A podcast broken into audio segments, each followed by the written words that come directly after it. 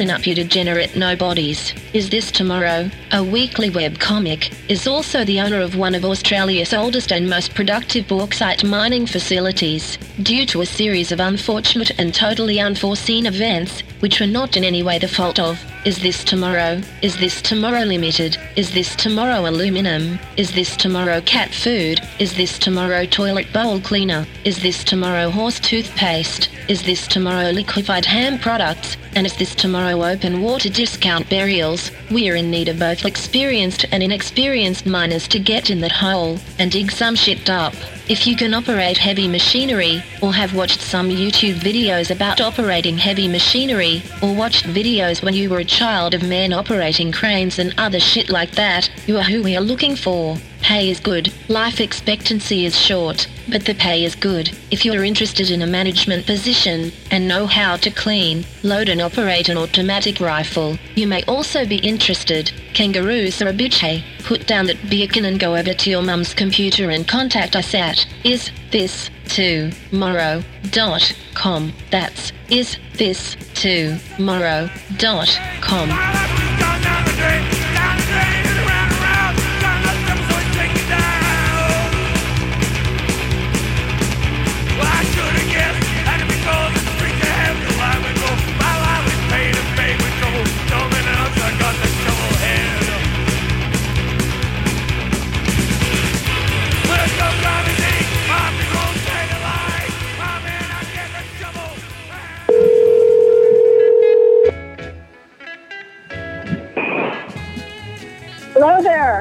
is this Azalea? It sure is. All right, so we're just going to do. I'll do a little intro, and we'll We gotta take thank care some of some people, uh, business, and then I will introduce you, and we'll just we'll just roll. Okay. You know, it's very uh, as you know, Copy you that. listen. It's very low key, and uh, I do. We're excited Yeah. though. We're Okay. excited. All right, so Great. welcome. Thank you. Thank you. Welcome, welcome everyone to another episode of That Record Got Me High. That is Barry Stock, That is Rob Elba. And we welcome you all to our. We just we were we were confused. Is this our third season? And yes, we're in our third season already. Yeah, I just so forgot to change the numbers That's on right. it. We'll get so- everything straightened out. Yeah. Before we do anything, we want to announce uh, patrons. We have three. Three. we got three new patrons. We have Matthew Marzullo, Yep. uh, Martin O'Connor, and Christopher Cienko. Yeah, cool. I think it's Christopher Sienko. So uh, thanks to those three, they've all become patrons. Uh, and you too can go to patreon.com forward slash TRGMH and become a patron of the show. For as and, little uh, as. as one dollar a month, and uh, you would help you help support us and keep us in the style. And for three dollars a month, you get entered into uh, all of our giveaways. drawings. Yes, that we do. So I got to talk to Rob afterwards. I might have a really cool giveaway Ah. of something that was sent to me, and um, I because I don't have a turntable, uh, it's just s- gathering dust. But I think Oh, it a could, vinyl thing. All right. Yeah, well, it's right. Keep, Can uh, you see it? It's right listening. there. It's right there. I can't. It's a I'll two album set. All right. All right. So without further ado, though, we have a guest tonight, Barry. And uh, it's funny. I thought she was going to be call- for some reason. I thought you were in New York still, Azalea, but uh, actually she's in calling in from uh, Los Angeles, California. Welcome to the show, Miss Azalea Snail. Welcome. Thanks for having me. You're- Appreciate it. No problem. We're glad to have you. And Azalea, uh, for those We're also glad that of the record that you picked. Oh yeah, well of course we are, and uh, of- of course it's a record that eventually we would have gotten to. Uh, absolutely. All right, so for those of you who don't know, Azalea is a singer, songwriter, musician, and Azalea, you know, I I crossed paths with you. Uh, I I think Rat Bastard uh, knows you, and Rat Bastard brought you down in the '90s, and you came and played down in Miami a few times in the '90s. Oh yeah. right? Oh, I played. Yes, I've been in Miami quite a few times. Yes. So I and was I'm at. still in touch with that. R- Right, right. So Rat's actually, I talked to Rat today, and I told him you were going to be on the show. And Rat, uh, in his own charming self, he said, uh, "Hey." So you know, Tell her I said, hey. yeah, Ah, good Um, old rat. Excellent, man. Right. yeah, yeah. So you're, uh, um, and also you're now you're also one half of the duo Lovey Dove. Is that correct? Is that still going on? That's correct. Yes, that's correct. All right. Yep. And we also have a project called Snail Meets West, which is a free jazz duo, and I play drums. All right. And Dan West plays piano. Yeah. Oh, Cool. Snail Um, meets I'm West. very lucky. What's that? Sn- S- Snail meets West. That's called.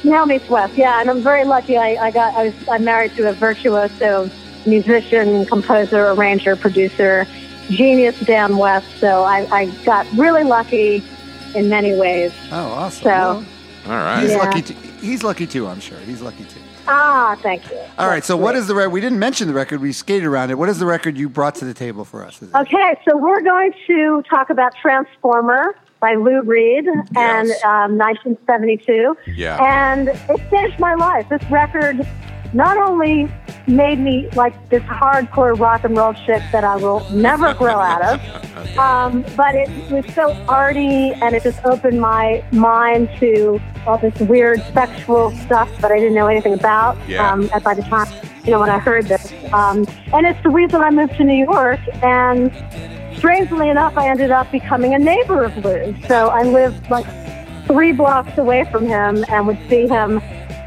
not often, but you know, occasionally in the West Village riding his bike, Oh, that is hanging out with Laurie. Now, Yeah, it was now, what pretty time was this? What time frame was this? This is the uh, well, this has been mostly the '90s because Okay. I, I moved to the village kind of mid '80s.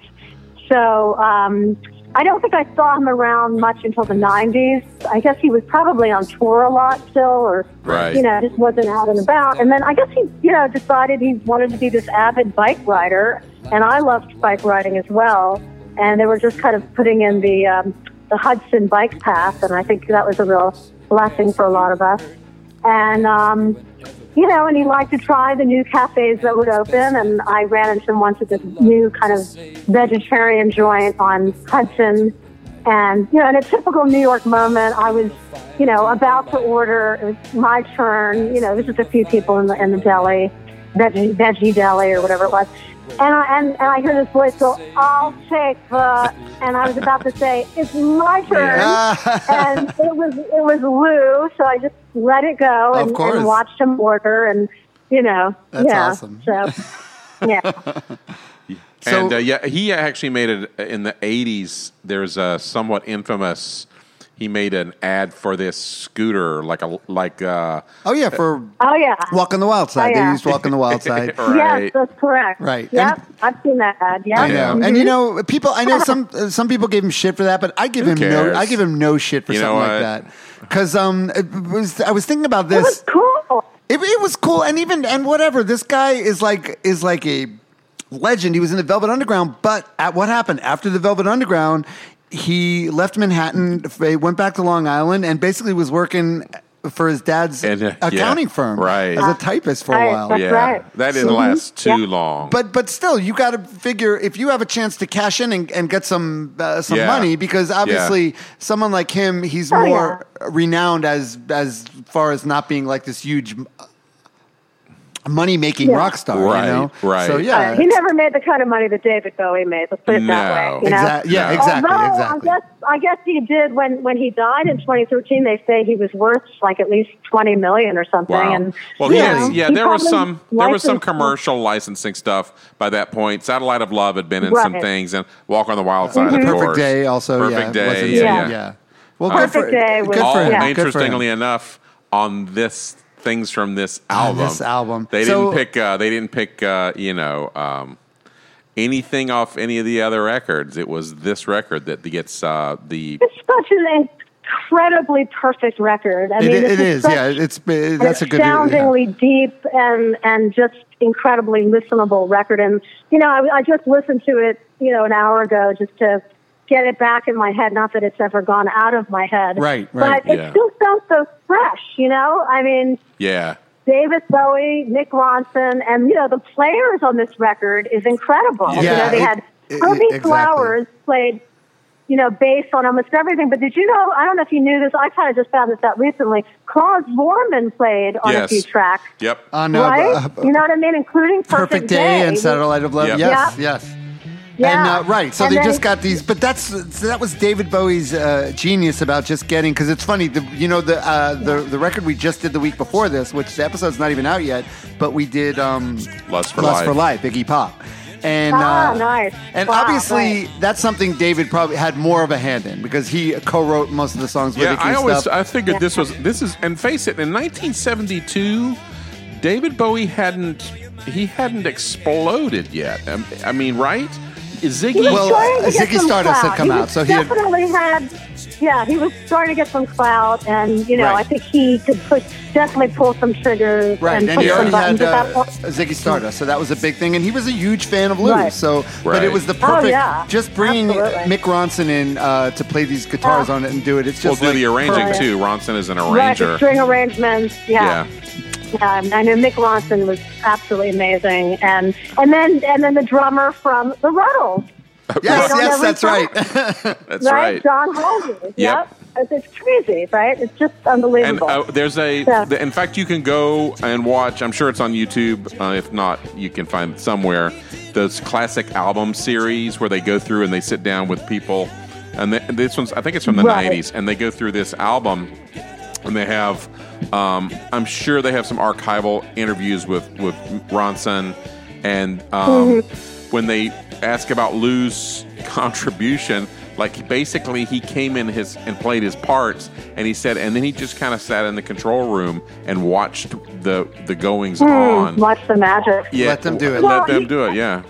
Yeah, but you and you can't, you know, disregard these lyrics that are That's the thing. so he had this. He had these great Clever. songs. So he Yeah. was he was smart Yeah. enough to know. Oh well, these guys know what they know their shit. They got these great musicians, and he let them do the thing. But at, at the at the end of the day, these songs are just like so great. And yeah, uh, he's yeah. he's one of my which is and all time favorite and- songwriters. And also his first solo record, you know, it's it it falls kind of flat. It, uh, well, who did he work with? He worked with Steve Howe and Rick Wakeman from Yes. Yeah, it's not. So it's not You know, Yeah, I listen- mean, I dig it. Listen, I, I like the first one as well, but you know, this one just really just yeah, boom, it a all lot. The, comes the together in production, the production kind of ruins the yeah. first one a little bit.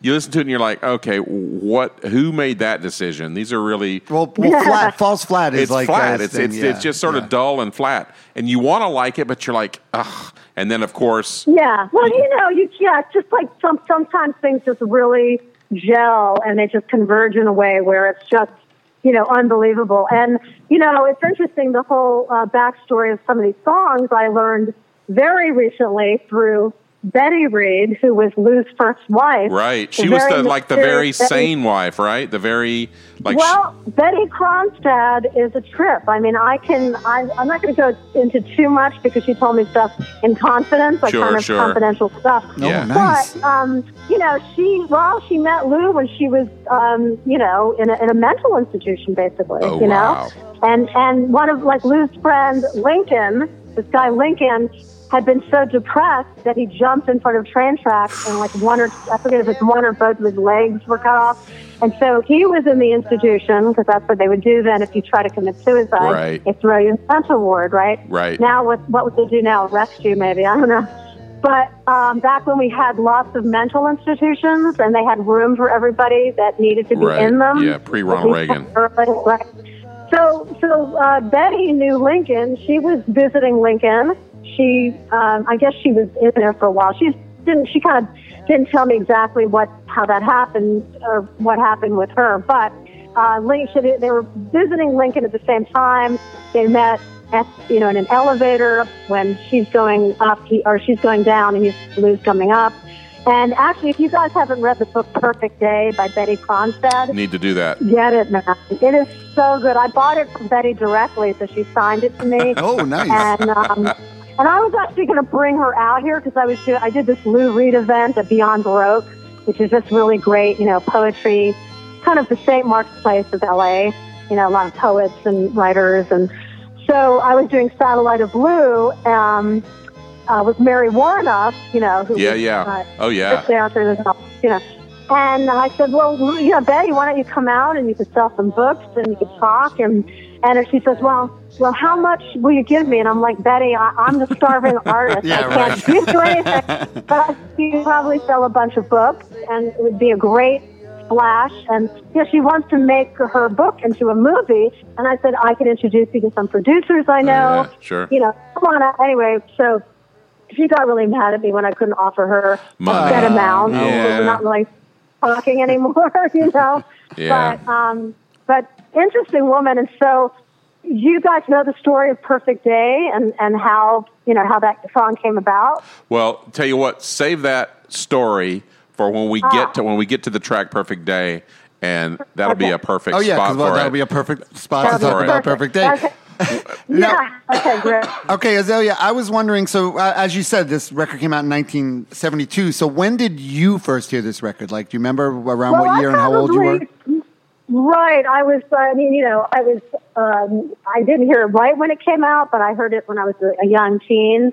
And, um, you know, I was already into Bowie. I was into, uh, totally into T Rex. Oh, okay, I okay, wish I could remember, like, exactly how I, the first time I heard it, but I mean, it could have been on the radio, maybe. Right, because um, um, Walk on the uh, Walk on the Wild Wild Side. Side was a was a hit. Radio was a radio staple, hit. yeah. It was Yeah. a hit. It was a hit, yeah. But um, but yeah, there were some great DJs, and I grew up in the DC area, at least part of my childhood. Okay. And we had some amazing DJs. We had a station called WGTB, and some really excellent freeform radio dudes. Um, really terrific station. And then we have WHFS, who's a little bit commercial, but still cool at the time. And even like, you know, regular commercial radio wasn't too bad. I remember. I remember because that We period. don't have Yes. the shit we have. Pre pre corporate rock radio. Right.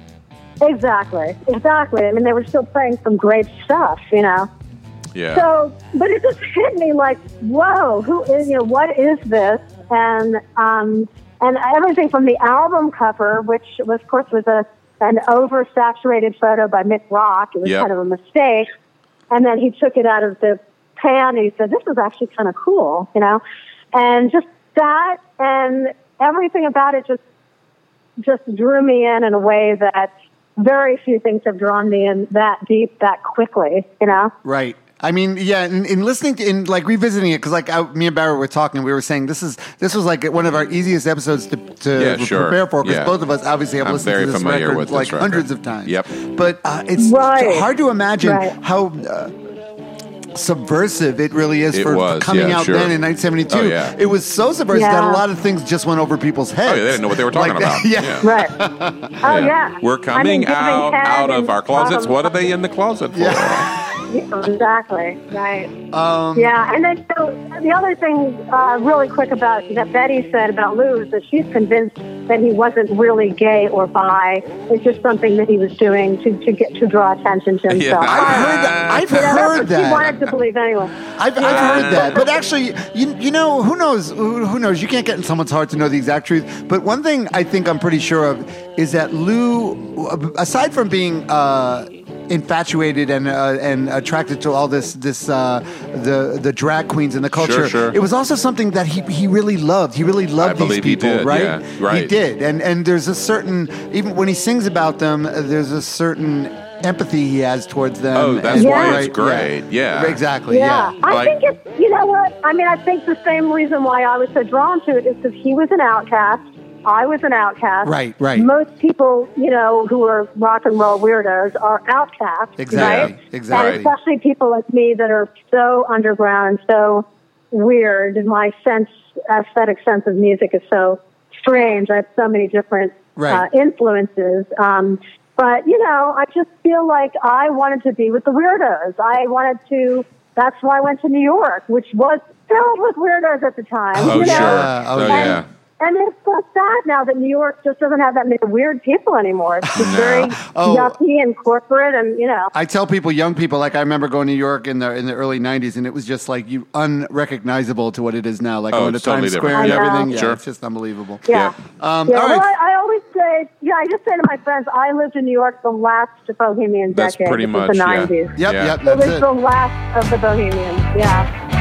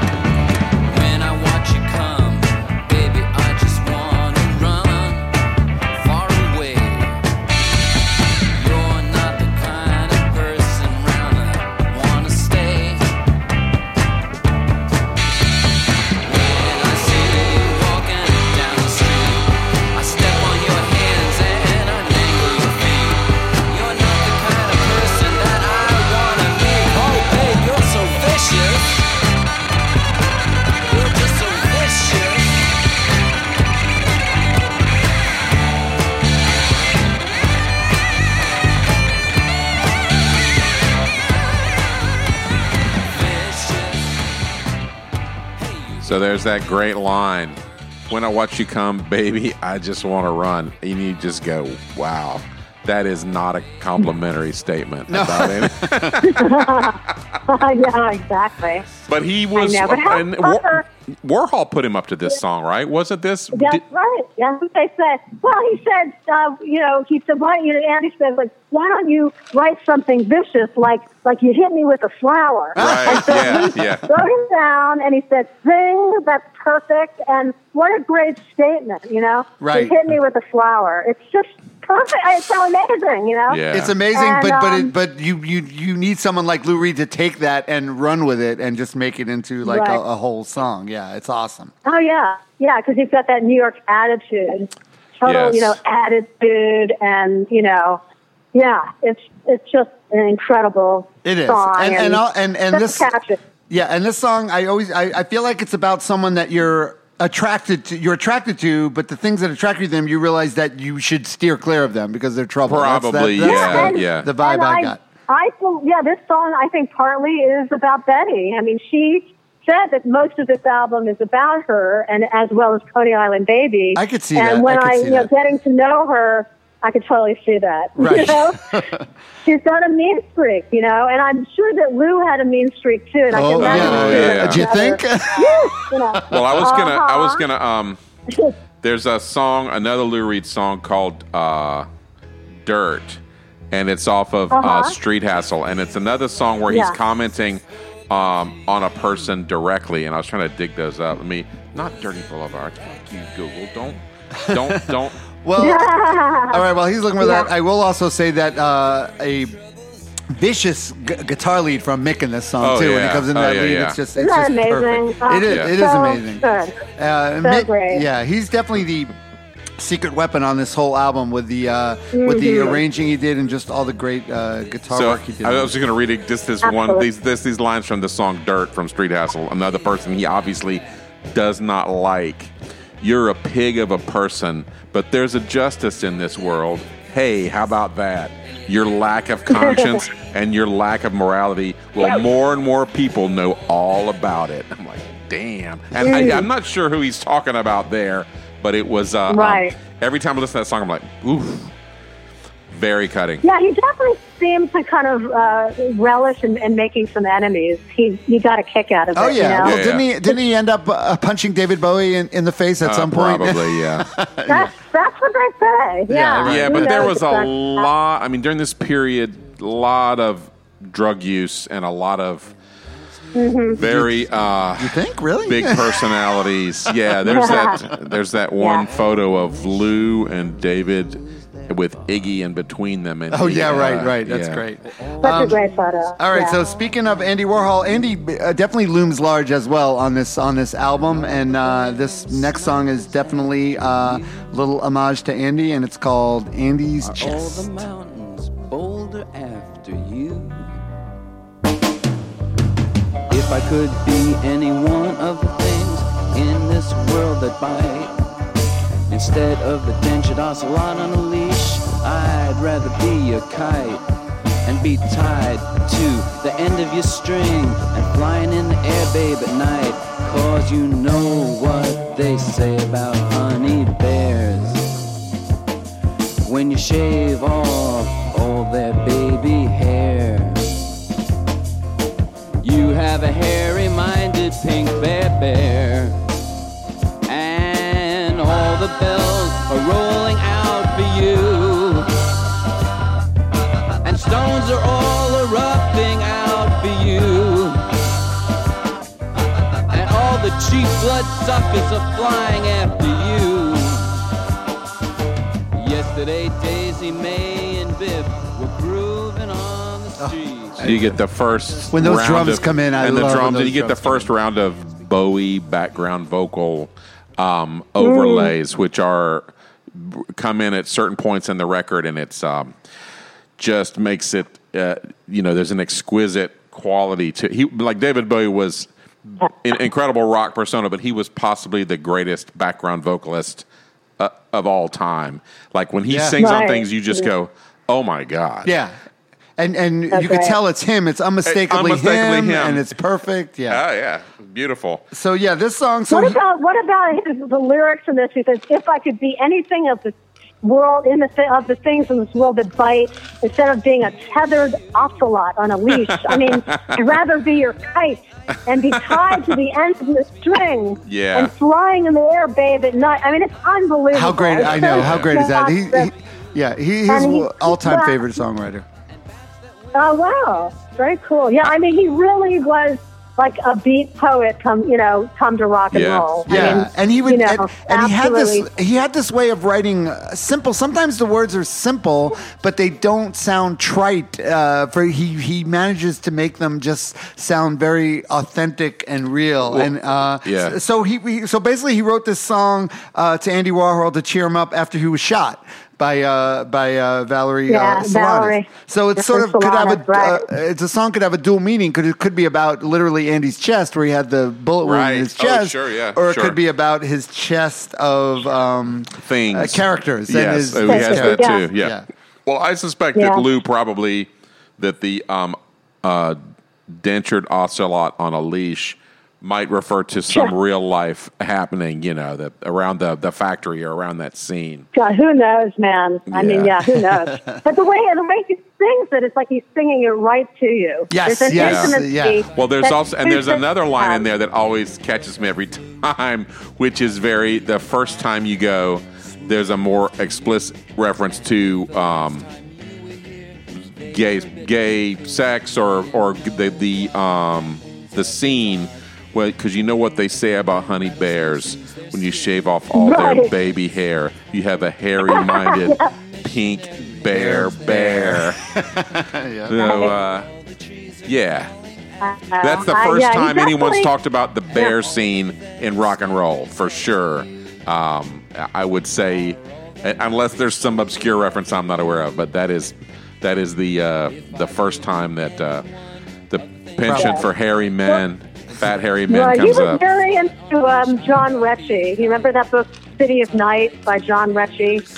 That was a big influence on him. You know, Ah, John okay. Rechy wrote about all the, you know, the gay underworld and Right, all right, that kind right. of stuff. And so he was very, very influenced by him. And also a poet named John Giorno. Oh, You- we know- guys oh, of don't course. John He just- Giorno He just, just- he died, think, died. Yeah, yeah. Yeah. Yeah. God, I mean, I got to see him live and mind blowing. You know, I Yeah. mean, I was I, again. I just feel so lucky that I was in New York at that time. I mean, I missed a lot because I was too young to get the '70s. You know, but I got like a nice taste of you know the Right. Just you know, St. Mark's Poetry Project. I did some poetry readings there myself. You know, I got to meet you know Richard Hell. I you know, it was just a great time. you Yeah. know? Yeah. Well, John So, Giorno put out some anyway. cool records in the early '80s as well uh, on a label called Giorno Poetry Systems, where he has like the there's things like uh, Butthole Surfers are on there, Glenn Branca, and also you know him reading poetry, William Burroughs, Oh, some wow. very cool records. Um, and there's a very I should mention that since Giorno just passed away. I went and w- went on YouTube. Uh, actually, I think it was a couple of weeks before he died, and um, there's a poem by him called "It Doesn't Get Any Better." That's just amazing and stark and brutal. Yeah. and great. And I encourage everyone to go uh, listen to and see him read it. Yeah, definitely. All It was right. just unbelievable. All right, so yeah. now we get the third track, and now we're going to hear. But let's listen to a little bit of it, and then we'll hear the uh, the inside info on the uh, on how uh, it came about. But let's listen to a little of the magnificent "Perfect Day." Just a perfect day. Drink sangria in the park. And then later, when it gets dark, we go home.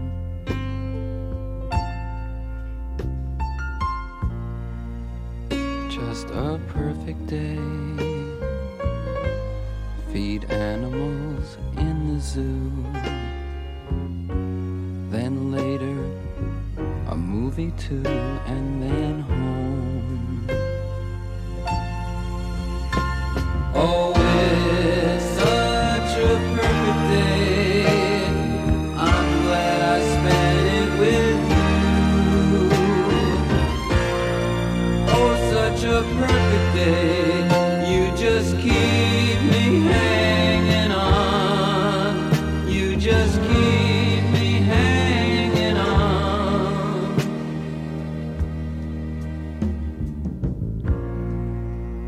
just a perfect day.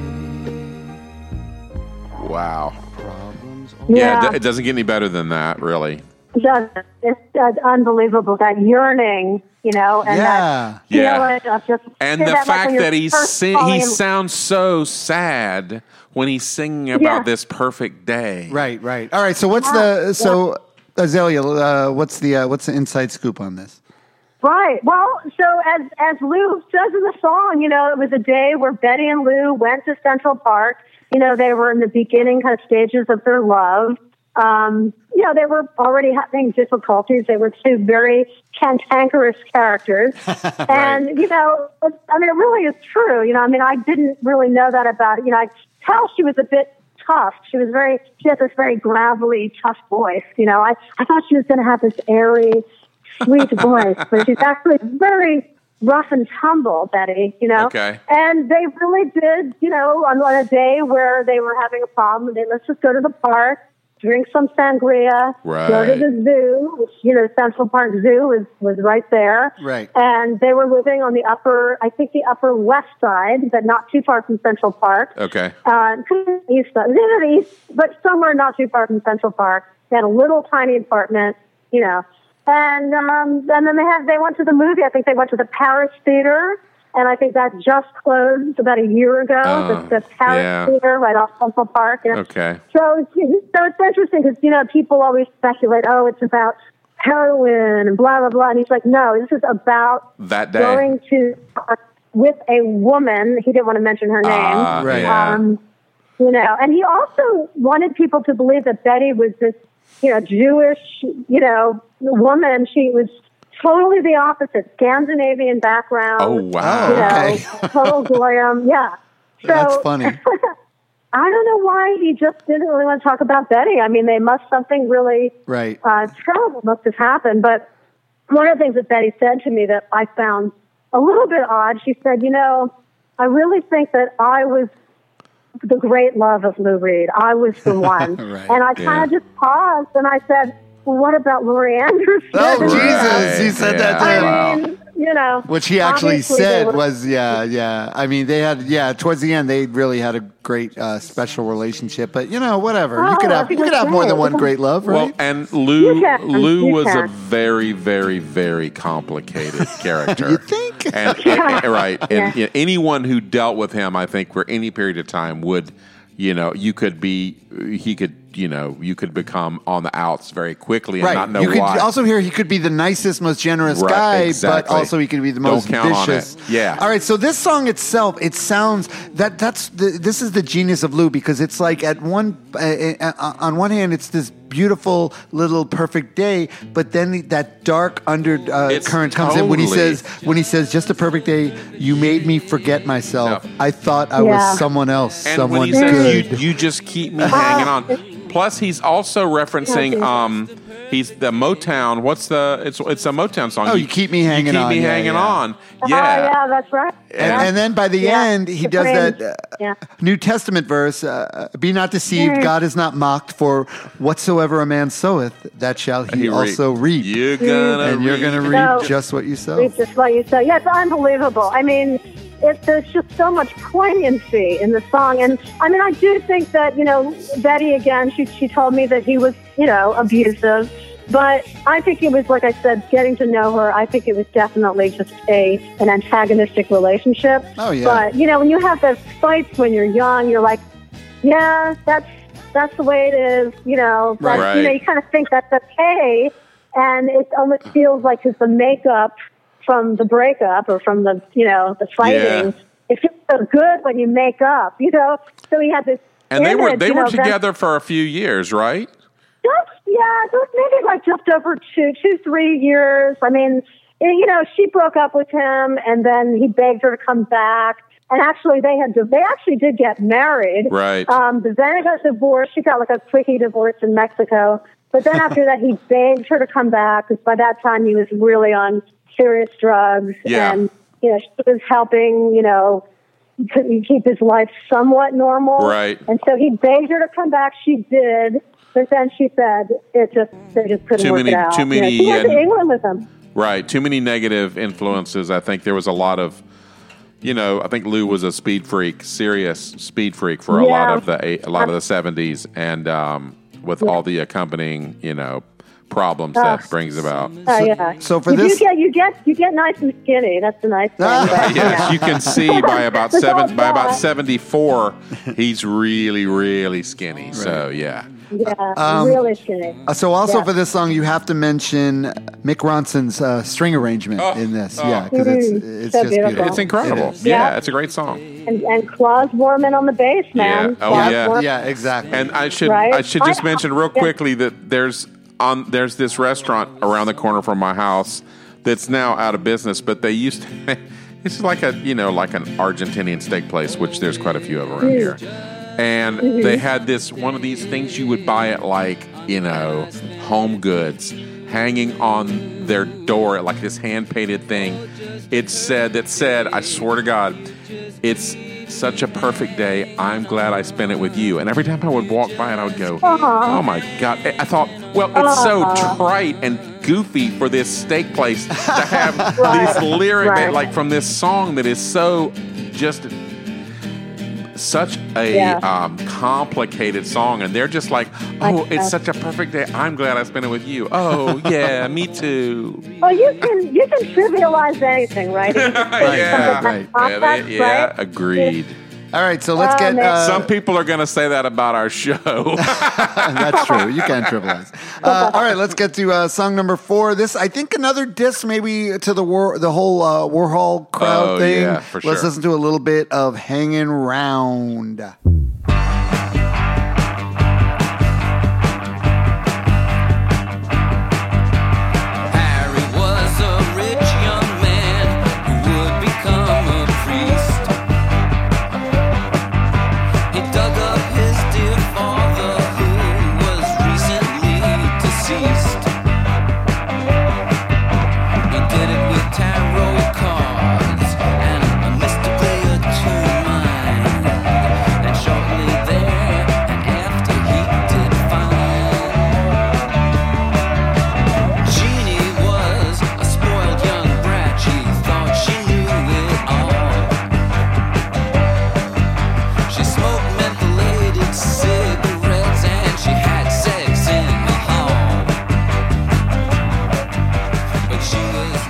Yeah definitely some characters that he um, finds not quite up to snuff Right, It's- right. they're like pr- putting Yeah. yeah, like oh you're doing these things Right, you're still being weirdos, and I've I've moved on I've- from yeah, all that. right yeah Right. you're just Isn't it doing that to interesting be when you- when you- weird Yeah, like you kind of when you read these words, you know, because I'm kind of like looking them up as we go, just to read read them as I'm hearing them, and they're, it's so you can see how much Bruce Springsteen got from them. Oh, really. oh, yeah. You know? Oh, Look sure, that, yeah. then Oh, I never Jim thought of that. Jim oh Farrell. sure Yeah.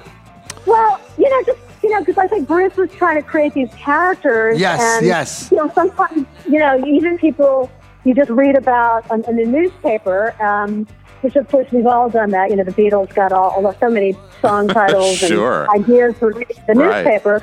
But you know, these are people you just wonder, like, you know, where did he meet these people? And they're just all so odd. You know, I mean, Yes. he just has a way of describing them. It's just on her face, she wore dentures clamped tightly to her nose. right right And when she finally spoke her twang, her glasses broke. Yeah And he- no one else could smoke while she was in the room. You know, just like this really wild stuff. Yeah, know? well, Right. he that he's that's a thing he did in the Velvets as well. On a, there was a song, uh, uh, um, I can't stand it. Um, yeah. I, I, I live Yeah. with thirteen dead cats. Um, a purple dog that wears spats. Um, I'm living out in the hall. I can't stand it anymore. My landlady hit me with a mop. You know, right. I mean, it's like he could have been this amazing novelist, but I think I think he always said he just didn't have the patience, and he loved right? doo wop radio so oh, much. Oh yeah, just he did. He was a to doo wop fanatic. songwriter. Yeah, he loved yeah, doo wop. right. Which and Yeah. also, And it's- oddly enough, one of his, his nemesis, who he despised and who despised him, Frank Zappa, also a doo wop fanatic. Oh, right. so yeah, that's true. That's true. But it's cool that Lou Reed wrote all those songs, like not Brill Building, but you know, something akin to that in New York. Like he would just go in there. Oh, Oh, yeah, Pickwick. yeah, oh, yeah. worked Pickwick, Pickwick. yeah. Oh, sure. Yeah, Pickwick. Pickwick Yeah, was not Pickwick, Brill Building. The That was- ostrich. yeah, yeah. Yeah. Pickwick was like dime a dozen. Like you got to, you know, just keep throwing Yeah. records at the wall and see if one hits. Right. Um, Right, yeah. and let's invent new dances like the ostrich. Yeah, you yeah. know, Oh, we can make right, yeah. Yeah. and that, which if you listen to jam. it it's the recording is just like this insane like the noisy reverb thing you go nobody would play this on the radio but and i guess i guess Cale was involved in some of that stuff too that's how That's he and right. Luke That's how they met. and yeah. and um, you know you would just it's just no berserk crazy stuff that no one's gonna and then of course like doo-wop songs or pop songs but yeah, uh, Right. he has such a great pop sensibility. He did. it's He just, did. You know, a lot of it is so catchy. You know, Yep. despite him being this absolute weirdo, pervert, or whatever Yeah. people thought of him. Right. Boy, could he write a hook. You know, Yes, exactly. my God. All right, so let's uh, let's take a little break. We usually about halfway through we take a little break. Me and I don't know if you're uh, doing it. Uh, uh, you're you're in a, a lovely. You said you're outside in a lovely L.A. evening, right out on the porch. i don't know if it's Uh-huh. evening But it's me and Barry, 5.30 me and Barry there do have to uh, refresh our drinks right now, so we're going to take a little break. Okay. We're talking with Azalea Okay. Snail. We're talking about Transformer by Lou Reed. We'll be back. This is that record got me high. We'll be back in a minute.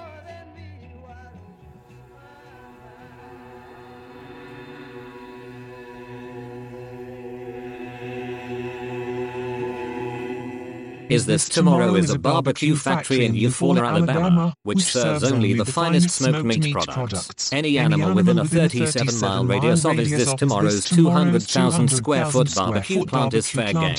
Ha ha ha. Fair game. Get it? Anything on four, three, or even occasionally two legs. Remember when that monkey sideshow thing went south? Can be rapidly whacked into oblivion and smoked, packaged, labeled, and delivered to your door within 24 hours. Is This Tomorrow can also provide you with delicious sides to go with your whatever it is, including coleslaw, baked beans, cornbread, fried okra, and our specialty, sarcophagus of Satan, a secret recipe dating back 10,000 years. Sarcophagus of Satan is made from Miracle Whip, genetically altered canned green beans, sorcery, incantations, and some shit that would make you literally crawl out of your skin. It's happened. Believe you me. Check out our menu at isthistomorrow.com. That's is this tomorrow.com. Is this tomorrow.com. Is this tomorrow.com.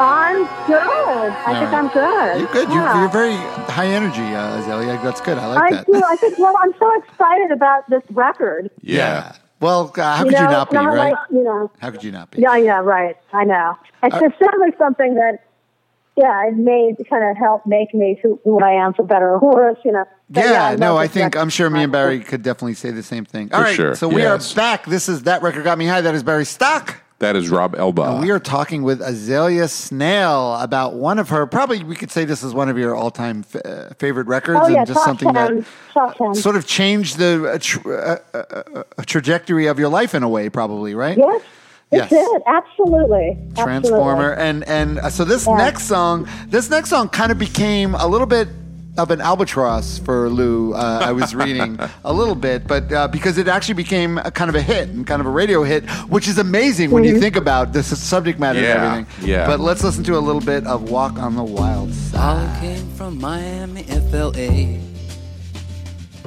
Hitchhiked away across USA. Plucked her eyebrows on the way, shaved her legs, and then he was a she. She says, Hey babe, take a walk on the wild side. Said, Hey honey, take a walk on the wild side.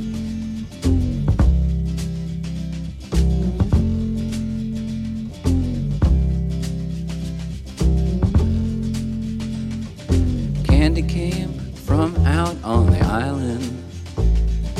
In the back room, she was everybody's darling. But she never lost her head,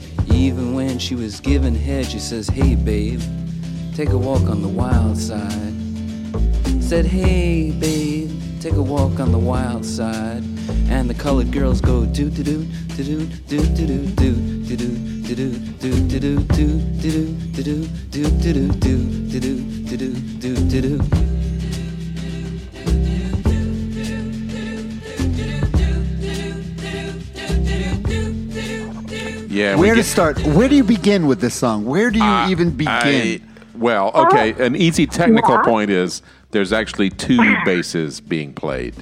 He goes, "There's Right. one bass going up," and that's one thing you can. That's in this documentary. They just they talked to the bass player, and he was like, "Yeah." Baby flowers.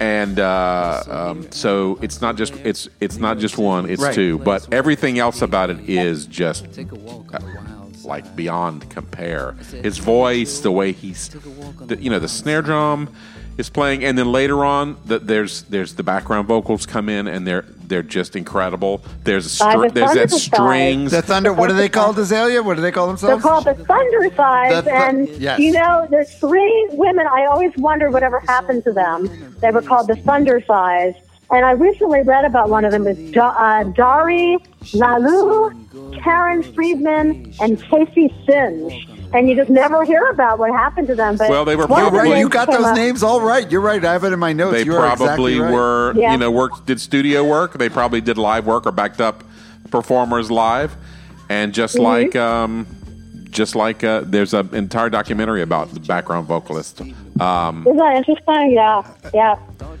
I Um, know. yeah. So well, they and- also got they also got to sing on Mott the Hoople's stuff, and that makes me very envious and happy. Oh, yeah. nice. Yeah, so That's they, they awesome. sang on Mott the Hoople, uh, "Hymn for the Dudes," "Roll Away the Stone," which is one of my Yeah, favorite sure. songs of all time. Sure, I sure. almost chose a Mott the Hoople album for this, you guys, because Mott the Hoople means well so we much to me. we have We hit, did in we our did first all the- season. we did uh, all the young Walter dudes, Hoopy album, but we I'm gotta, sure at some point we're going to do I another actually one, want yeah. to do. Um, I, I would like Mott? to do Mott, and I would also like to do Yeah. the first album because that one has got Okay.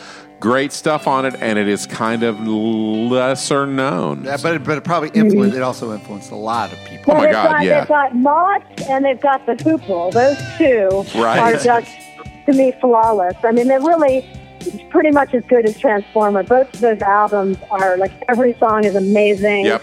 beautifully produced. You know, it's just magical. And of course, that's more Bowie there, or Yeah. at least that initially the Bowie connection, and and, then and uh, you Ian know. Ian Hunter uh, still stalks the earth. Okay, so in this Well, song. he does. He, he just turned 80, 81, I guess. Yeah, yeah, yeah. Incredible. All right, yeah. so these yeah, are. we were Uh, supposed to see um, Mott the Hoople play last year, and Ian now has t- really bad tinnitus. But Oh, no. I did get to see Hoople in 2009. I had a frequent flyer ticket from all my touring, and as soon as those tickets went on sale, I pushed boom. I got the tickets. I flew to London. I played some shows and stuff, but I was crying, you guys. I Oh, was up in the front crying. That's how awesome. much I love the Hoople. that's yeah. great. So amazing, amazing band. Yeah.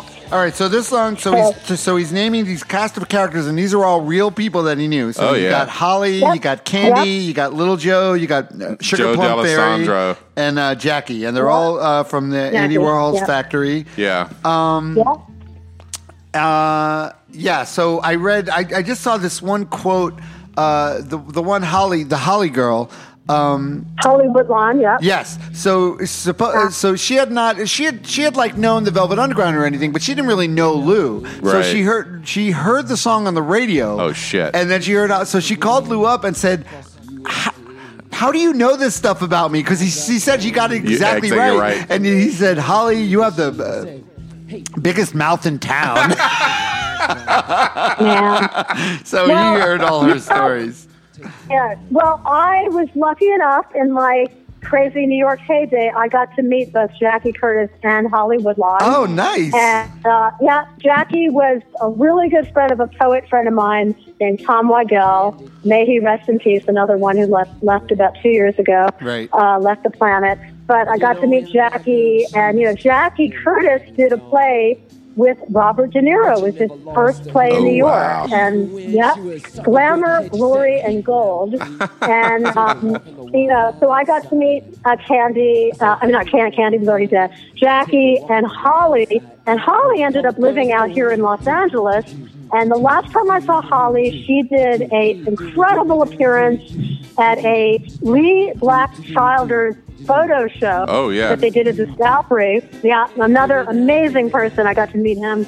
And so uh, Holly and Lee did this beautiful moment, and they sang "Walk on the Wild Side" together. And I, I have it on my phone, or I had, you know, I filmed it on my phone, in my archive. Were you But crying then I- too? Uh, it was pretty emotional. I know, mean, that sounds awesome. An audience. Ronnie on the Rock was in the audience. You know, I mean, it Oh, was wow. it That's was amazing. Really beautiful. Yeah, Yeah, it- it's- Like, uh, it- these moments that. It, it, yeah, it's really Yeah. just cool that these are all not just like made up characters; these were all real Oh, yeah, people. well, Yeah. also from Sister Right. Ray, Duck and Sally, and those those Yeah, he talked are all about those people he people. He's knew, a, yeah. yeah, these are these are people and like from we said, that he had a real affection for, and it Yeah, wasn't yeah. just like uh, yeah. yeah, as he an seemed to be outsider. able to ming, mingle with them without any sort of. I uh, there, there's a couple things I love in this song. I love the first time. You, I gotta imagine that the and the colored girls go was was just like an ad lib that he threw in there. Oh, yeah, And yeah. then when he starts doing the do do do, you could hear him almost laughing, like a little. You could hear him Right. smiling Yes. while he's doing that. Yes. And then uh, when they Yeah. come in, they're awesome. Exactly. And then you got to talk Yeah. about. with, Um, Ronnie Ross, the Ronnie Ross saxophone uh, solo at the end. Oh, my God. Which, uh, Beautiful. Yeah. according to Bowie, and purportedly it was it, it was done in one take, just one So, take. here the we sax go. solo at the end. Yeah. Yeah, Uh, Um, and that's these guys, it, these uh, session guys that just come in and they do their job, and they're just like uh, they they know their shit. Right. Well, it's like the all those uh, um, the wrecking crew in um, from the '60s Yeah. where they Right. would do, they would Right. you'd be oh we played on three hit songs today and you'd be like you got to be kidding like oh no they they would that's what they did Yeah. you know they, they Right. hand them the Right. charts and off we go. So let me ask you, Azalea, when when you first got this record and you were listening to it, do you feel like you got like?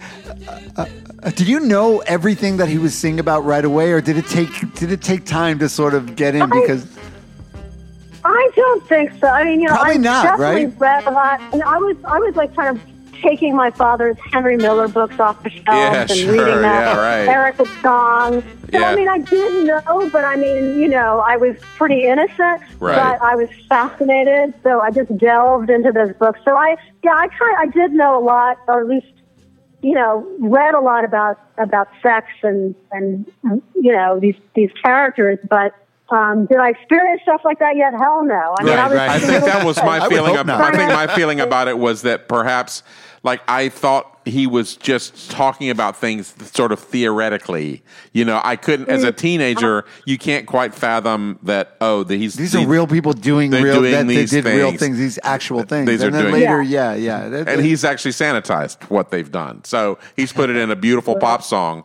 You know, some of these uh, um, Yeah. lurid scenes. You know, Okay, so Right, so right.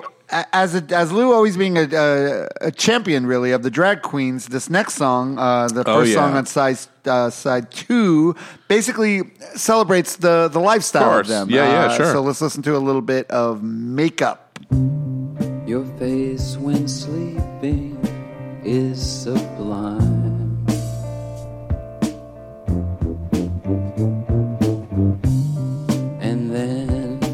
Open up your eyes.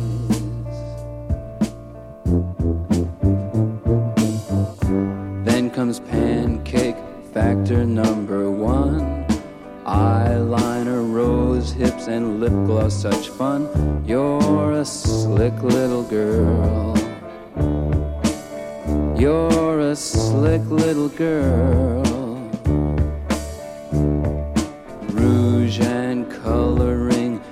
Incense and ice. Perfume and kisses, ooh, it's all so nice. You're a slick little girl. You're such a slick little girl. Now we're coming out. Out of our closets. Out on the street. Ah, so you got this is one of two songs where Herbie Flowers is playing a tuba for the I bass. He's doing the know. tuba Yeah. bass, and it's so awesome. Yeah. So great. Well, again, you know, it's funny. Betty also told me, she said, yeah, this song is about me. You know, What? you used to Really? watch me flute. Well, you know, we said we were just the first part of it. You know, your oh, face. Oh, okay, when okay, okay. sleeping is sublime, and then you open it. So it really isn't until the end where he says, now we're coming out out of our closets. And in fact, you know, as I kind of mentioned before, Betty didn't really think Lou was gay. Right, but right. I think he got a kick out of it. Like, oh, I'm going to switch this up now. You know, I'm not going to think, I'm, I'm not going to let people think this is about my pretty little life. Right. I know. Oh, oh okay. it's That or drama queen, Yeah, you know, so yeah. Who knows? But I that's w- what Betty said. You know? Uh, I was Yeah. wondering though, because actually, that when you think about it, that's pretty brave in 1972 Oh for him to include himself in there and say we're coming out out of our closets. Right. You know, Yeah. I mean, Yeah. yeah. But I, I, I think you're probably right. I think Lou loved loved to like play with people's, uh, you know, um, Perceptions and yes, yeah. yes, yes, yeah, Yeah. definitely, Right. But I don't I think mean, you're I going to think know. I don't think you're going to know the answer to the question. Like you know, which I don't think he was gay. I mean, I. I, I think Lou Reed was Lou Reed, and he's gone. Yeah. Yeah, and right, It was exactly. incredibly Well, he complicated. probably, yeah, he may have experimented. I mean, at that time, Well, you wasn't it's he with? like didn't a- he? Wasn't he with a um, a transgender woman for a He long was. while? Yeah, Yeah. yeah. Rachel, yes, and in fact, you guys, this is so crazy. I actually got to meet Rachel too. I worked Oh, at a really? record store. Man. I know, I know. I'm telling you, right place, right time, whatever. right. But I was working at a record store in New York City, right across from Electric Lady Studios, and it was called Record Factory, and it was just, you know, kind of a commercial record store. But you know, I got a job. I was so excited. I was like a teenager. you Sure. know. And one day, you know, um, this uh, person comes up to the register carrying the best of Lou Reed, and on the back of Lou Reed, on the back of that album cover, are tons of snapshots of Lou with Rachel. Oh, yeah. So yeah. Rachel then saying to this guy, kind of an older guy, "Oh yes, and that's me. That's me. See all the pictures, me." And he's like, "Oh, you look gorgeous, darling. You look gorgeous." Oh, you know. yeah. So yeah, so um, right. So I did meet Rachel, and Rachel was very attractive, and according to Betty, they were just friends. Oh, just friends. yeah, I who think I think right? Betty is in denial about A some little things. bit, maybe. Could be. How It could be. how awesome is that, uh, Azalea? That this you have this record, at, and, and on the one hand, that was such an effect in your life, and then throughout your life, you get to meet these people, these real people that are in this record. Right. That's that's that's amazing, It's right? That's. Well, awesome. When, Well, because I, I've had the, the fortune to live both in New York for a lot of my life and then LA now for a lot of my life, I have met so many people that it's like, oh my God, what, you know, and it's it's always a thrill for me. I'm a geek, you know, I'm That's a total okay. music nerd. Sure. We're all Geek, geeks. We're all um, geeks. that's why we do this. Right? That's So, what this know, so show's I- all Well, about. my wife. Just a quick aside. that's my my wife and I honeymooned in New York in December of 1990, which it turned out to be January Mm-hmm. of 1991, and we stayed at uh, a hotel. But then we had our friend Stuart. Our friend Stuart Fletcher was uh, working at the Strand, and he was working also. Oh, yeah. He was working also as a um, babysitting, taking care of uh, Kim and Thurston's apartment from Sonic Youth Oh, while they were so on tour. Cali. Yeah, Oh, it was it was it was in uh, Chinatown. A- anyway, so we would go out to dinner with Stuart, and apparently we, we went to this Thai place, which was really incredible. It was like down a flight of stairs. It was really awesome. And then we got Mm-hmm. done eating dinner, and he goes, "Did you, do you did you notice who was sitting next to you during dinner?" And I said, "No, I didn't notice." He goes, "Oh, it was it was Ornette Coleman." And I said, "You got to be Oh, shitting me!" And I s- he says, "Yeah, I didn't." Wow. I didn't tell you because I didn't want you to bother him. Yeah, you would have bothered him. I would have said, "Oh my God, it's Ornette Coleman." Yeah, you would have ruined his dinner. Nice. yeah. Amazing. So yeah, that All was right, that. so uh, Yeah. now we got. There's a few songs on this record that were originally Velvet songs, yeah. and this next one, uh, which I never knew before, but reading about it now, Sure, it was a uh, Velvet song. Let's listen to a little bit of "Satellite of Love." Mm, yeah. Satellites gone up to the skies. Things like that drive me out of my mind. I watched it for a little while. I like to watch things on TV.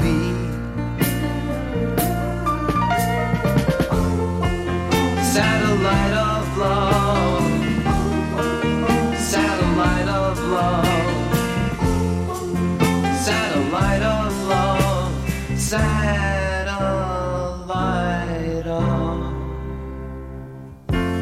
Satellite's gone way up to Mars. Oh. Yeah, those My David. God. There's those David Bowie backups Velvet- again. Yeah. And of course, the Velvet's version Yeah. is much more straightforward. rocking more, just rocking yeah, faster. it's a straight up song. And if you had had been on the Velvet's record, you would think it was great. But the it's it's the um, what they did with it. The production on this turns it into this masterpiece of this evocative masterpiece of some sort of remini- reminiscing or talking, thinking about things actually going out into space, and you know, Yeah. um, and how we're going to screw that up and Hmm. um, how things like that drive me out of my mind. Out of my mind. Which is Yeah, a great, yeah. just like, like just the fact that we sent a rocket into space, it just Right. it makes him insane. And uh, and I also read that uh, the original um, the part I've been told you've been bold with Harry, Mark, and John. In the original uh, Velvet Sing, it was the three characters from a 19th century children's poem. It was Winkin', Blinkin', and A Nod. nod, yeah, right. Oh, right. Yes. Yes. I know. It's incredible. And, uh, I actually did a cover of this song. That's how much I love it. I, I covered it on my Oh. album. Oh, did you Even though really? It's 95, 96. Yeah. And I Ah, well, we're gonna have to live uh, we're gonna have to yeah. find that and put it. We'll put it up on. Ah, well, okay. definitely, or, or send it send it to me, and I'll put it in the episode. So Aw. y- yeah, even this song, it still has that little darker Oh, yeah. undercurrent. Uh, Sure. Yeah, but things like that drive me out of my mind. And I at the it- end, it's got that the the sort of tail out with which just builds and builds with um, Bowie's background vocals becoming this orchestra. Oh yeah. Uh, Uh, and you just go, it's just insane. It's yeah, just is. uh, um, great. and you have to wonder how Lou felt like when he, like when he heard, like, oh, this, you know, because it's very, um, it's if you go to 1973, he does some very different things next. Yeah, yeah, like, right, right. like it's sort of Yeah. the rock, the rock and roll animal era of of a, of a Right. Hunter Wagner band, and there's some. Um, I was listening to this afternoon. You can find it. It's on YouTube. I know I, I send people to YouTube every week, but I was listening to it on the bus ride home today.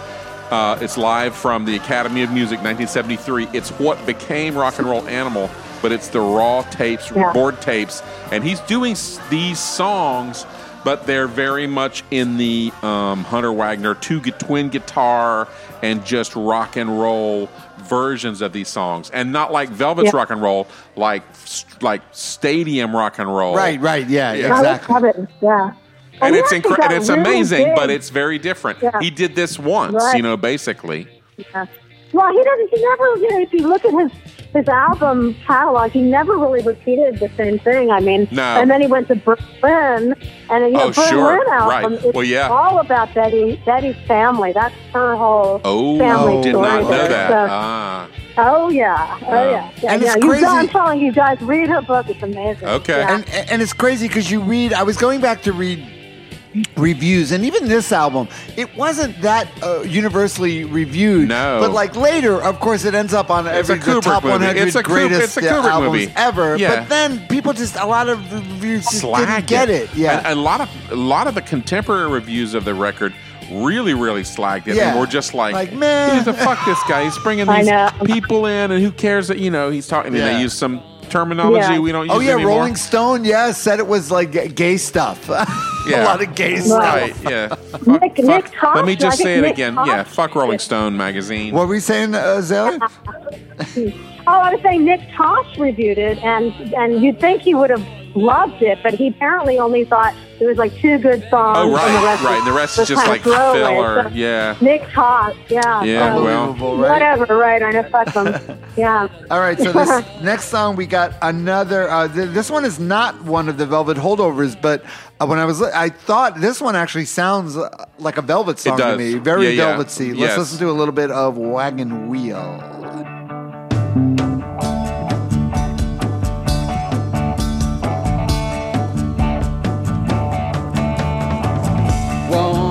Won't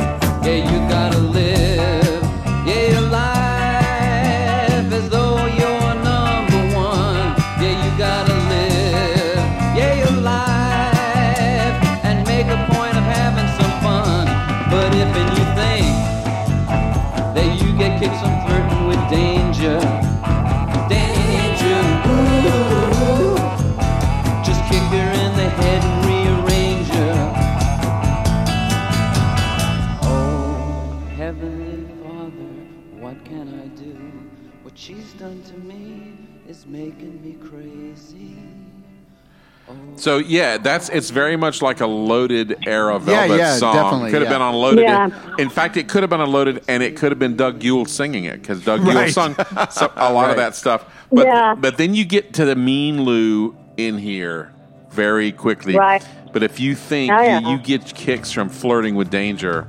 Ooh, ooh, just kick her in the head and rearrange her. Yeah. So it's know. like, It damn. really does show that he had, he definitely had an abusive streak, Oh, you sure. know, and, and, it, and, you know, God knows in a song nowadays you would never put a line like that in a song, right? Right, no. right? Me Yeah. sleep when the time's off. Oh my God, never, right? And uh, and we got to I mean, I say, guess there are rap songs that do that, but right, True, right. true. And the yeah. the three girls, the Thunderthighs, Thunder Thighs, kick ass yeah. on this one. Oh, yes, their they do. backups are so Oh, great. And great. uh, on songs like this, especially, I feel like Lou. Uh, you could almost hear him smiling when he's singing some of this stuff because Oh, you sure. hear he's. Sure, re- I think he was probably really energized by the.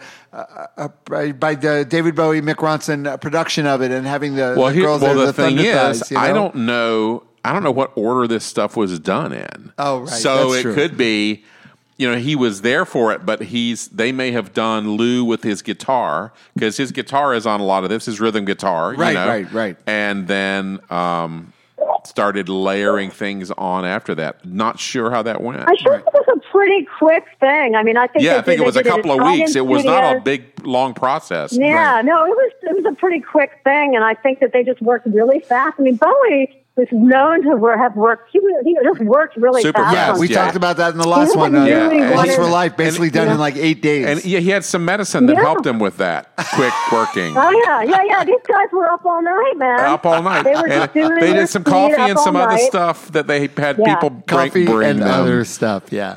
All right, so we get to this next song. Uh, this is another Velvet Underground holdover that the Velvet Underground would play live. Very campy, fun song. Let's listen to New York Telephone Conversation. I was sleeping gently, napping when I heard the phone. Who is on the other end talking? Am I even home? Did you see what she did to him? Did you hear what they said? Just a New York conversation rattling in my head. Oh my, and what shall we wear? Oh my, and who really cares? Just a New York conversation, gossip all of the time. Did you hear who did what to whom happens all the time? So yes, Lou. kind no- of a silly little. Yeah, you know, but he's also definitely saying, you know, casting aspersions upon these people's self-importance. Right. Well, the War supposedly it's a little dig at Warhol because Warhol supposedly had a penchant for having these long, uh, gossipy telephone yeah. conversations Oh, sure. with his Oh, stars. did. right? Yeah. Oh, yeah, yeah. He would talk to Brigid Berlin for like hours. Oh, yeah. He would tape them all. There's, there's like tapes of all these conversations of, of Andy and Brigid, and yeah. Right, I mean, that right. was his lifeline, you know. So yeah, I think Lou probably thought it was pretty silly Right. to be that uh, codependent with somebody and have to tell every little. You know, there's people that still are like that. My God, you know. Yeah. I mean, just look at this cell phone thing. Like you go out and people have to constantly be on their phones. You know. Yes. I mean, we have like this little outdoor gym near us, and you know, this was a big thing in Los Angeles. Now they have these great outdoor gyms where you can do your workout. Oh, really? And these guys are on their video, you know, making like. You know, uh, video, whatever it's called, FaceTime phone call, while we're working out. You know, I'm like, really? What has you know, become? so, what yeah, has become of society, Azalea? What has become of us? I don't know, man. Well, Right. I don't know. I- Distractions. I we all all need we all need distractions from the um, impending Is that it? uh, meteor impending meteorite. I'm just so glad I'm going to be dead in like 20, Oh, yeah. 30 years. I'll be gone. Yeah. I'm- The Yeah, coronavirus. It's Yeah. there, you know.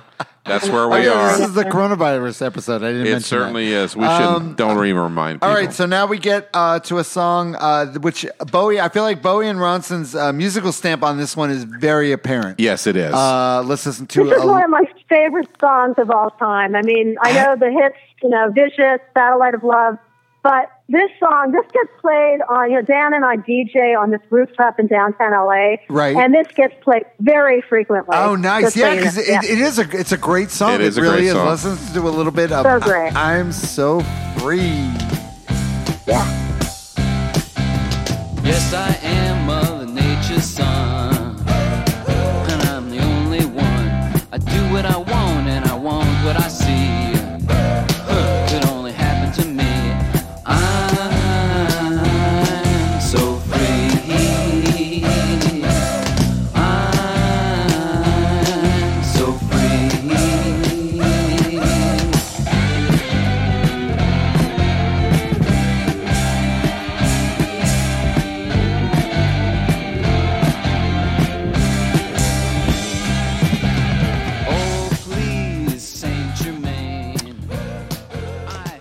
So that's I, is that- is that the only time Lou double tracks his vocal I, in the whole record? Oh, okay, When he okay. says Oh. "I'm so free," he's there's two Lou's going right there, and then of course Ronson's unmistakable. You got that harmonized uh, guitar part. Yeah, that Uh, mid-rangey so Mick good. Ronson sound, and um, it's uh, And the Thunderthighs again. Yeah, that Oh, is yeah, yes, yeah, a yeah. song. What a song. And there's I do you feel remember like Silver Walks? I was just going to quote. Do you remember the Silver Walks? You used to shiver and I used to talk. Then we went down to Times Square, and ever since I've been hanging around there. Yep, right. That's so great, Yeah, huh? yeah. that meant Really this great. this made you want to move to New York, right? there you Azalea? go. Oh my God, hell yeah! And I and, and, and seriously, my mantra in life, more than anything, is to is to maintain my freedom. So Right. I am. I uh-huh. always. I'm a freedom nugget. I mean, I'm just like a freedom monger. I just, you know, for me, being free is everything. You know, I don't want to ever be, you know, tied down with like some horrible job or, you know, it's just, it really is the most important thing I think in life is to maintain your freedom. Yeah. You know? Alright, well, good and for I you. think I know. that's the that, that's the idea of this song, and I feel like this is Lou sort of relishing his freedom from being out from under like the Velvet Underground, Andy Warhol like weight, you know, Sure. to being like Yeah, solo sure. and coming out Yeah. on his own. Sure. I feel that in this song. you Yeah. know? Yeah, and it could even be like, you know, breaking free from a relationship, you know, just Right. in his case, because it was really tough being with Betty and who knows. Poor Betty. Yeah. right. so Poor well. Betty. It's such a great anthem. Yes, it, Yeah. it really is. And now, all right, so now we get to the final track on the record, uh, which is uh, I, one thing we haven't really addressed, but there, there's a lot of humor in this Oh, it's record. very wry Absurd, humor, yes. uh, very Yeah. the absurdist uh, uh, Lou humor, which he always had. He always had that sort of wry sense of humor. Very And- sarcastic, very cynical. Yeah. Exactly. Yes. Yes, exactly. Uh, so let's listen to uh, this song. I always love this. This is a great album closer. It is. Let's listen to a little bit of Good Night, Ladies. Now all night long you've been drinking your tequila. But now you've sucked your lemon peel dry. So why not get high, high, high and good night, ladies, ladies, good night. Good night, ladies. All ladies, good night. It's time to say goodbye. Good night, sweet ladies. Ah, night. It's time to say goodbye. Oh, it's so beautiful. But now you've Oh, sucked your Lemon lemon, dry. peel dry. Lemons, yeah, right. Yeah, that sets So you up for that. Oh, you've what? Uh, I I just I love this because it's sort of like you have this here's this this celebrated influential rock star and he's and, and he's like all alone on a Saturday night, you Right, know, yeah, he's watching the, uh, watching these the- people. the network news and eating Right. his TV dinner. Yes. I love it. Yes. Oh, yeah, we've- and we- did you? Did, yeah. Oh, I was going to say, I'm sorry. Um, did you guys see the movie Can You Ever Forgive Me? Um, about I guess. Oh uh, yes, yes, uh, right. Um, with um, yes. yeah. Um, uh, Uh, Melissa what's her McCarthy name? Melissa McCarthy. Lee- yes, Lee- yes. Yeah, Lee Israel. It's about a woman who faked, you know, um, writing, having these letters from Dorothy Parker and Yes, other yes, yes, writers. yes. wow. But at the at toward the end of the movie, they used this song, but and um, uh, what's his name? Uh, he's I have to think of his name, but he sings it. Uh, it's, it's this bar Yes, scene. yes, you're right. You're right. Yeah, really great. It is really great. well done. Oh, oh, nobody Beautiful. calls me on the telephone. Yeah. I put another record on my stereo, but I'm, I'm still singing a song of you. It's a lonely Saturday, Saturday night. night. A lonely Saturday night. And they've got those yeah, jazzy horns. Interesting. Yeah, yeah, the horns are great, and it's just you wouldn't expect it on a rock and roll record. Right, It's right, exactly, very- exactly. Well, a Very lot of this record is not super rockin'.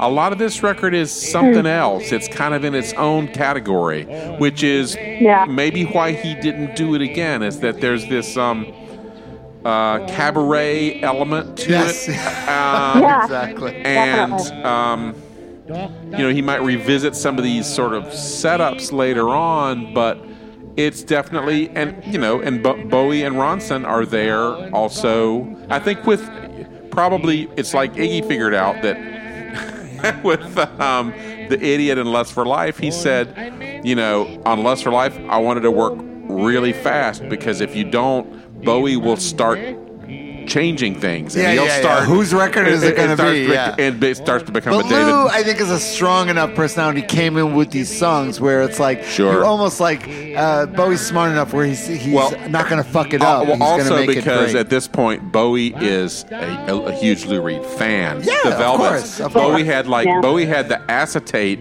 for the first Velvets record before anybody else had right. heard it. Right. So he took it to England, and people were Yeah. like, "What? Oh my Right. god!" and what Bowie was smart enough uh, to to recognize like, oh, Sure, okay, yeah, this Right. is sure, sure. something special. He I- knew I just he wanna- knew exactly who to to Yeah. pinch things from. right. But you know, can I? I just want to add because I also have befriended another really great lady, uh, Angie Bowie. Um, you know, Right. we've become friends, and she did this Lou Reed event with, with us. Um, but she actually inspired David more than I think anybody might realize. I mean, she is the one who, when Bowie had that break and wrote all the young dudes, she said.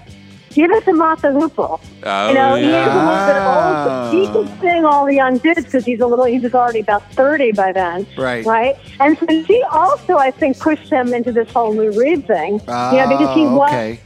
I mean, he legally couldn't do his own music for about a year or so. He had a you know, s- because of this contractual thing thing did- with Deram yeah. Records, with a Space Oddity or whatever. But the switch from Yeah. Deram to RCA, right? Yeah. Right, right. So, so he kind of was looking for other artists to do Right. cover his songs, you know. And so Angie would say, "Oh, there's this great band, Matupa." I'm sure she knew all about Lou Reed. I mean, she was American, you know. Right, she, right, Right. right, She knew her. She really knew her shit. She's a fascinating character. She's really something. I bet she you is. could have her on your show. Yeah. You Well, you're- Oh, okay. You're a You- I tell fascinating you what, character, Azalea, Azalea. you get line up Angie Bowie for the show. We'll do it anytime, any Yeah, place, any- Okay. Whatever any dumb record record she, she she wants wants to to do. do. Okay, I will tell her. I will tell her you guys want to do Okay. a Well, podcast. Az- Azalea, thank Yeah. you. You have been an awesome guest. Uh, I thank you so much. Thank yeah, you. we really, uh, And we I really and I think this. you should probably pick out a Mott the Hoople record. Let Or us whatever know. you want, but or yeah, whatever, whatever you want. other record, Let yeah, us we'll know, do- and we'll we'll put it, put you sure. on for uh, the the winter of 2020. So, if people wanted to check Oh. out what what would be a good place to find what's going on with you because you're Oh, still my obviously a creative oh, I'm on, person. You know, the usual suspects, you know, Facebook, YouTube. Um, Right. You know. it- Azalea, Yeah. they- they my- just, I have uh, a Bandcamp page, you know. Okay, nice. Yeah. So just You know uh, Google you guys, Azalea didn't even- Snail. Yeah, I didn't even get to tell you my other encounters with Lou Reed, but whatever, you know, that's okay. Save it for. I tell you what. Hold it. Hold it for the next. For tell it right at the Okay. beginning Right, of right, the the of next- whatever Ah. record you pick next. Okay. And we'll All right. and Okay, we'll I'm and pretty- it'll- Yeah, it's a pretty cool story about Lou Reed's last ever time in Los Angeles, and I got to hang with him. It's very interesting. But All right. anyway, Really? All right. All Well, right. good. That's a good That's a teaser good for the next primer. Azalea Snail episode. bless you. Oh, awesome. All right. So next week, what do we got? Barry, next week we got, uh, Oh. we're doing Sparks. uh, Kimono, Kimono My, My House House. with a Michael Cudahy Michael of the Cudahy. of the a, uh, of the uh, renowned Boston ensemble Christmas. Who and, um, uh, Combustible Ed- Edison, too. Yes. I hear he's a, he's a uh, bit of a character, too. So we'll I see. believe, based on my interactions with him, that he will fit in perfectly with our show. Milieu. Okay, so that's Sparks coming to my house next week. Uh, don't forget, go to patreon.com forward slash TRGMH. Become a patron, like our newest patrons, uh, Matthew Marzullo, Martin O'Connor, and Christopher Cienko. Uh, he just had he's had a couple of strong drinks. I'm surprised he can still say those names. I names. know, right? I'm, I'm, I'm furiously trying to pronounce their names right. Uh, thank you once again uh, for you. listening. And thank thank you, Azalea. Azalea, That for being a guest. Yeah, you were fantastic. great. Thanks for Uh, having me, guys. Once again, that is Barry Stock. That is Rob Elba. This is That Record Got Me High. We will see you guys next week. We are out. Hallelujah.